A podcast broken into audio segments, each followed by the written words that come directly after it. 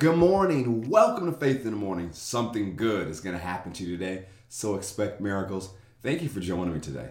Faith in the Morning exists to help you start today with faith and encouragement. So if you're watching our live stream on Facebook, YouTube, or Twitter, on Faith Plus, or watch on Faith Plus on demand, or listening on Apple Podcasts or Spotify, I'm so glad you're taking time out of your day to start your day with faith and encouragement. We're in our May No Longer Mere Mortals challenge, so we encourage you every day to number one, read Pray the Ephesians 1 prayer for yourself and your sphere of influence. Number two, read a chapter of Proverbs every single day. And number three, take time every single day to invest in your calling so you can go forward and what God has called you to do. This week, we've been sharing on the mind of Christ and the wisdom of God, how what God has given us enables us to marshal all the gifts, anointings, talents, abilities, and grace He's given us to, for the purpose of fulfilling His call upon our life. And so I'm reading from the Mind of Christ chapter in my book, No Longer Mere Mortals. And it says here, let's pick up. Says, as Paul continued in his epistle to the Corinthians, he made a powerful statement. This is from 1 Corinthians 2.16. He says, we have the mind of Christ. Let that sink in. If you are a believer, you have the mind of Christ. So wherever you're watching right now, I want this to sink in. I want you to say it out loud and put it in the chat. If you're watching a place where you can put it in the chat, say, I have the mind of Christ. Come on, say it out loud, put it in the chat. Say, I have the mind of Christ. I'll wait for you. Come on, wherever you are, say it out loud or put it in the chat. Say, I have the mind of Christ. So you really do. If you are a believer, you actually have the mind of Christ. However, the fact that you have something does not mean you use it. You can have a vehicle and never drive it. You can have a mo- you can have money in the bank and never spend it. You can have food in the refrigerator and never eat it. You have the mind of Christ and decide. You can have the mind of Christ. And guess what? Decide to operate by the natural mind or be the natural man, as we talked about yesterday and the week before. And remember, so the natural man is dominated by the flesh and what they see, hear, feel, and think. You can have the mind of Christ and still be dominated by your flesh. What a sad state of affairs when you have access to so much more. And so I go on later in the book says, How many believers have traded in the natural mind for the mind of Christ? If believers do not continually renew their minds, they will operate by the natural mentality instead of the mind of Christ.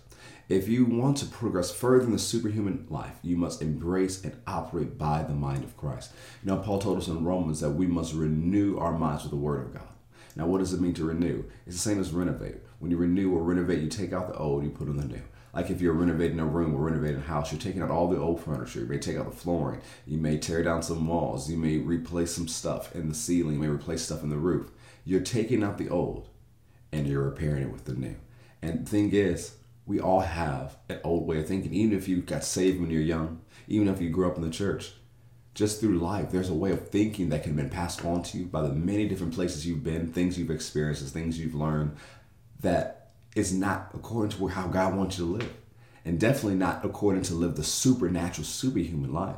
But when you get into the Word of God every day, you're reading through the Word of God every day, you're spending time in prayer every day, the Word of God will challenge your thinking, as we quoted yesterday from Isaiah, because God's thoughts are not your thoughts. His ways are not your ways. His thoughts and ways are far higher than your ways, as heaven is far higher than the earth. But we must get into the Word of God every day. And when the Word confronts our thinking, we choose to yield to the Word of God instead of the way of the world or whatever philosophy we've been governing our life by.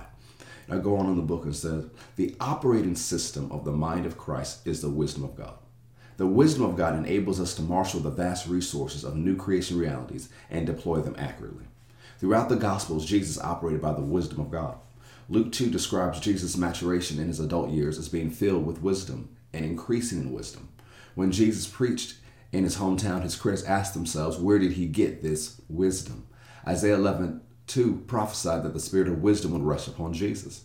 And replying to his critics of his ministry and his methods, Jesus said, his, said wisdom is justified of her children or by the result it produces. You see that in Matthew 11, 19. Jesus operated on earth by the wisdom of God and gave us access to that same wisdom. The wisdom literature of the Old Testament gives insight into the wisdom believers have been granted access to. That's why I'm encouraging you to read through the book of Proverbs this month. In Proverbs 1 7, it says, The fear of the Lord is the beginning of knowledge, but fools despise wisdom and instruction. As I previously shared, the fear of the Lord is reverential awe and respect toward God, His word, and His ways. Reverence toward God precedes godly wisdom. Come on, put this in the chat and say it out loud. Say, reverence toward God precedes godly wisdom. Come on, say it out loud and put it in the chat. Say reverence toward God precedes godly wisdom. Say reverence toward God precedes godly wisdom. The attitude and outlook toward God is the beginning of knowledge or information.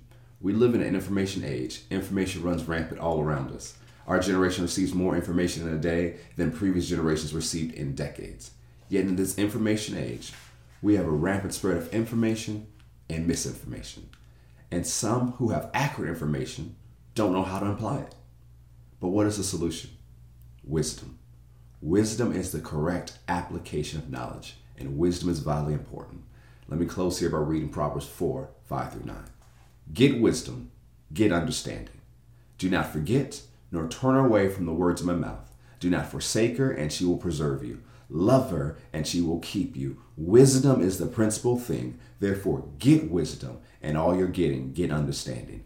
Exalt her, and she will promote you. She will bring you honor when you embrace her. She will place on your head an ornament of grace, a crown of glory. She will deliver to you. Wisdom has the ability to preserve, guard, promote, and honor. As the principal thing, it is something believers must pursue. The wisdom of God allows you to decipher the map of the journey into the superhuman life. So go after the wisdom of God today. As we shared last week, you can ask God for wisdom. Guess what? He'll give it to you. Ask for wisdom today. James 1 tells us to do that. You ask in faith, He'll give it to you. you have, he has great plans for your life. Don't try to fulfill those plans by yourself. Fulfill those plans by getting His wisdom and walking in His wisdom. Well, I'll see you next time on Faith in the Morning. Remember, something good is going to happen to you today. So expect miracles. God bless.